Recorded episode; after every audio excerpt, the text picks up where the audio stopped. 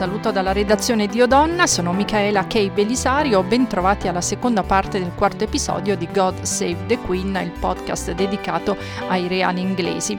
In questa seconda parte, come eh, vi ho annunciato in precedenza, vi racconto eh, la mia esperienza per diventare Kate Middleton. Ho partecipato infatti al corso Kate for a Day che si è svolto a Milano. Ecco il resoconto.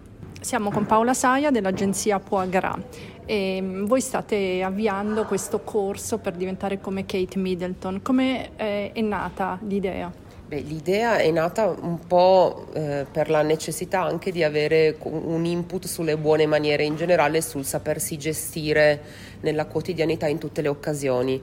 Per cui Kate Middleton è un po' l'icona, l'emblema di, di questa ragazza moderna che dal, da un ceto sociale standard insomma, è entrata nella famiglia reale e, e, quindi ci piaceva l'idea di associare noi ragazze comuni alla, alla possibilità comunque di, di, avvicinarci a un modus operandi un po' più aggraziato e corretto per tutte le occasioni della giornata.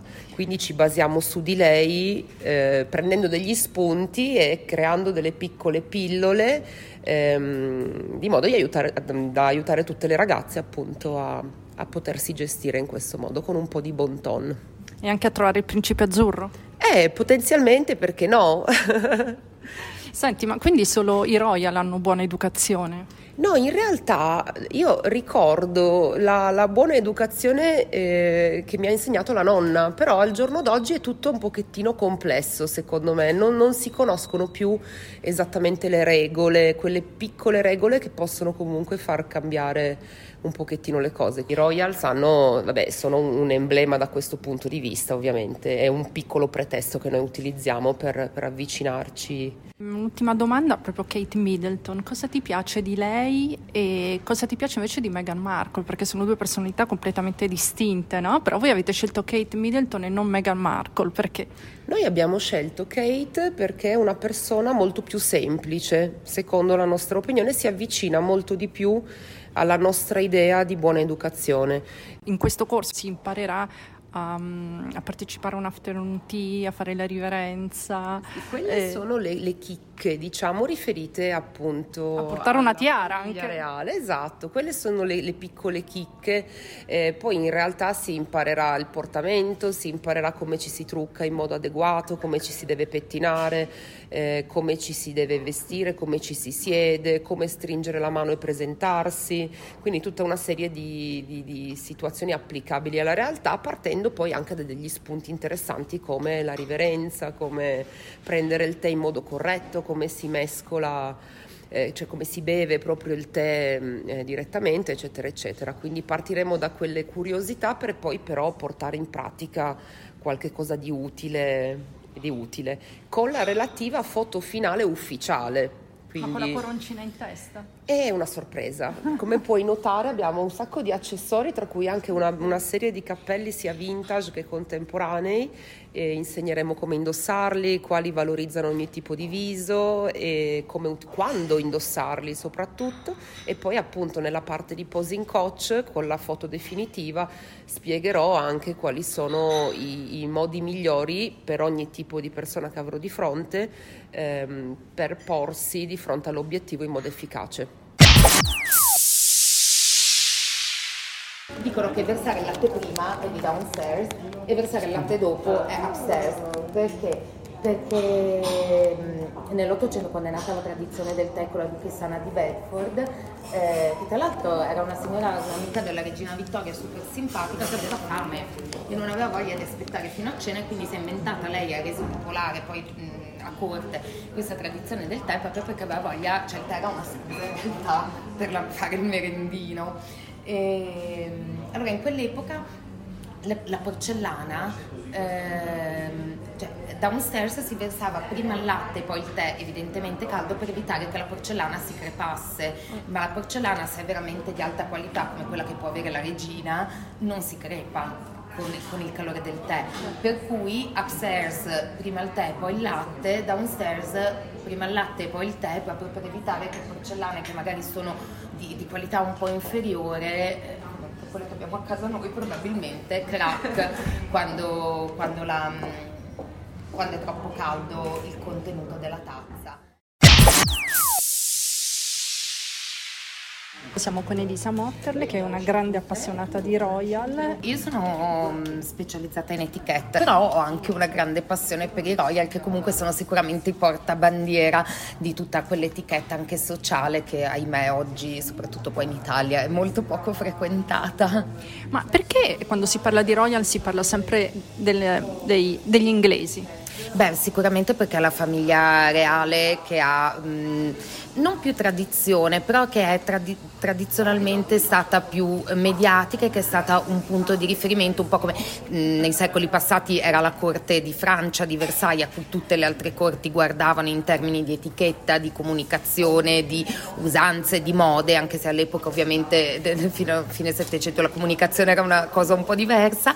Oggi invece questo ruolo è passato alla corona inglese, anche perché oggi sono reali dell'Inghilterra, ma fino a non tanto tempo fa, fino a una cinquantina d'anni fa, erano comunque alla, a capo di un impero che copriva mezzo mondo sostanzialmente, quindi questo sicuramente ha avuto un grande influsso. Ha un grande influsso anche il fatto che parlino inglese. Mm ecco. Adesso in effetti ci sono tanti commoner nelle famiglie reali, appunto Kate Middleton, Meghan Markle, Letizia di Spagna che faceva certo. la giornalista, Maxima Dolanda, anche sì. lei. Vabbè, lei era figlia di un politico, però non era royal. Sì, però ce ne sono assolutamente tanti, è un po' un segno dei tempi, nel senso che comunque i, i tempi dei circoli così ristretti sono assolutamente finiti. Poi gli aristocratici banalmente eh, sono sempre meno e sempre meno disposti a eh, eh, come dire, rimanere nel loro circolo, c'è anche i working royals della famiglia reale inglese sono molto pochi rispetto all'estensione di tutti i parenti e controparenti che ci sono e moltissimi conducono vite sicuramente privilegiate ma quasi normali e molto poco ehm, come dire, e sono molto poco coinvolti anzi zero diciamo nella, nei doveri di rappresentanza legati al loro ruolo di reali. Senti, ma qual è il tuo royal preferito? La regina Elisabetta. Ma perché? Perché? Ma perché io adoro questa signora che mm, per sua stessa missione avrebbe desiderato passare la vita tra cani e cavalli in una tenuta di campagna, quindi una persona che non ha un'intelligenza per sua stessa missione, per la missione di tanti, non ha un'intelligenza super brillante, non ha una bellezza super sfolgorante, ma ha un'abnegazione e un senso del dovere incredibili che l'hanno portata a ricoprire questo ruolo per tantissimi anni, cioè più di 60, in maniera impeccabile, se, insomma con qualche microscopica sbavatura, ma santo Gesù, in, un, uh, in 60 anni direi che è, ha fatto un lavoro egregio ed è sempre rimasta fedele a se stessa e al suo ruolo, ha sempre messo la corona davanti a se stessa, davanti ai suoi interessi personali, davanti a quello che lei stessa desiderava fare. Chiedevo a Paola prima perché avete scelto Kate Middleton e non Meghan Markle?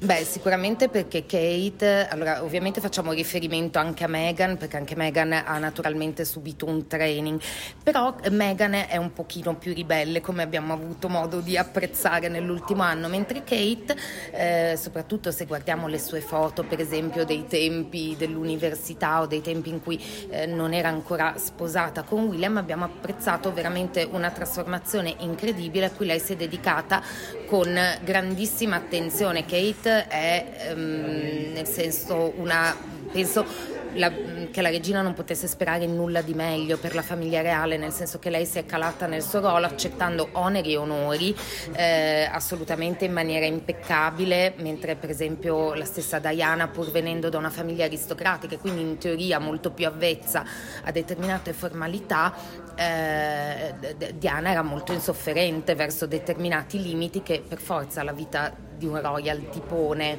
e poi c'è da dire che naturalmente Diana era molto giovane, era molto inconsapevole nel momento in cui ha sposato Carlo.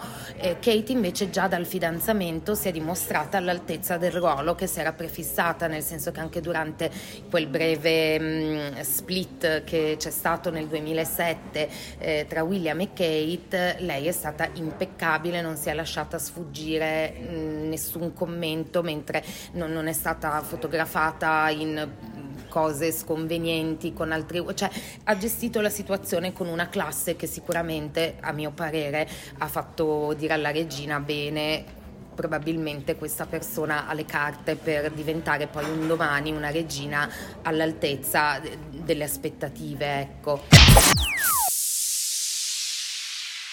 Allora, il concetto della riverenza è che la riverenza si fa ai royal più senior, però eh, le donne, soprattutto della royal family, prendono lo status del marito, quindi eh, abbiamo detto che il ranking ovviamente è basato dalla, sulla linea di successione al trono, quindi abbiamo eh, la regina Elisabetta, Carlo William, quindi Kate in teoria è superiore eh, in linea di successione al trono a Beatrice ed Eugenia, però eh, se Kate è con il marito saranno Kate e Eugenia che fanno la riverenza a Kate perché in quel momento Kate ha lo status che le viene dato dalla presenza del marito quindi di terza diciamo in linea di successione al trono. Se però nella stessa stanza William non c'è perché è da qualche altra parte Kate essendo nata commoner deve fare la riverenza a praticamente tutti i royal di sangue perché lei se, senza la presenza del marito ovviamente ha un ranking inferiore pur essendo la duchessa di Cambridge perché non è una reale di sangue. E, e così la, la povera Meghan uguale cioè Meghan ha uno status se Harry è presente ha uno status diverso se Harry non è presente. E, ehm, poi in teoria tutti i membri della famiglia reale eh, ovviamente fanno la riverenza alla regina, ma eh, questo vale per tutti i membri della famiglia reale, sono tenuti a fare la riverenza ai membri che sono in ranking più alti di loro. In realtà ci immaginiamo che soprattutto nelle generazioni più giovani, per esempio eh, Meghan e Kate, se si incontrano tra loro anche senza i mariti, comunque Kate ha un ranking più alto e Meghan le dovrebbe fare la riverenza. Io penso che queste formalità, soprattutto appunto nelle generazioni più giovani, vengano un po' bypassate ecco, nelle situazioni private. Nelle situazioni formali invece vediamo che hanno ancora molto peso.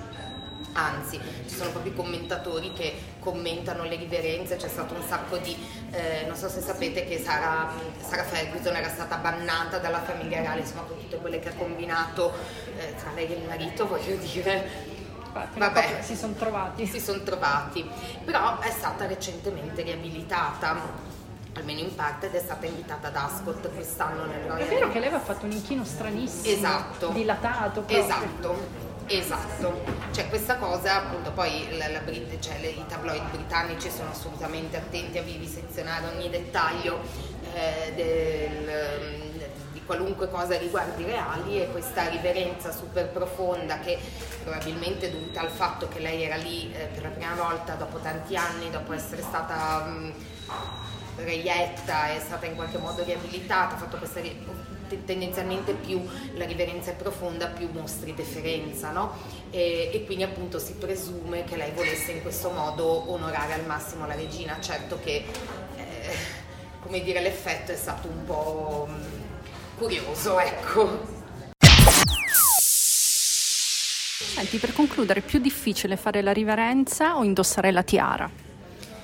Secondo me forse fare la riverenza, banalmente perché la tiara una volta che è posizionata... Ehm, Ma non cade? Viene anche cucita ai capelli a volte, cioè nel senso ovviamente non, non, si, non è che si buca la pelle, però diciamo che viene realizzata l'acconciatura, poi la base della tiara è ricoperta in velluto dello stesso colore de, dei capelli della proprietaria e con un filo si, si cuce proprio per ancorarla ai capelli in modo sicuro, mentre la riverenza, ahimè, eh, come, tutte, come, tutti i gesti che facciamo tutti i giorni, a volte riesce bene, a volte riesce meno bene e dipende anche molto da come si è vestite, perché magari con un vestito lungo, un vestito da ballo potrò, anzi è consigliato avere una riverenza un po' più, come dire, profonda, proprio perché eh, le riverenze profonde sono nate nell'Ottocento, perché quando c'erano le crinoline, se uno faceva solo un piccolo inchino con tutti questi strati di gonna non si notava nemmeno, quindi si è preso il, eh, l'abitudine di fare una riverenza più più profonda, però se magari si ha una gonna corta, c'è una foto molto bruttina che gira di